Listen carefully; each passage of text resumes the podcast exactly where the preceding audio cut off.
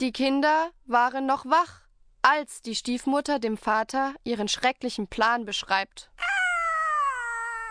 Gretel gibt der Hexe einen Stoß, als sie ihren Kopf in den Backofen steckt.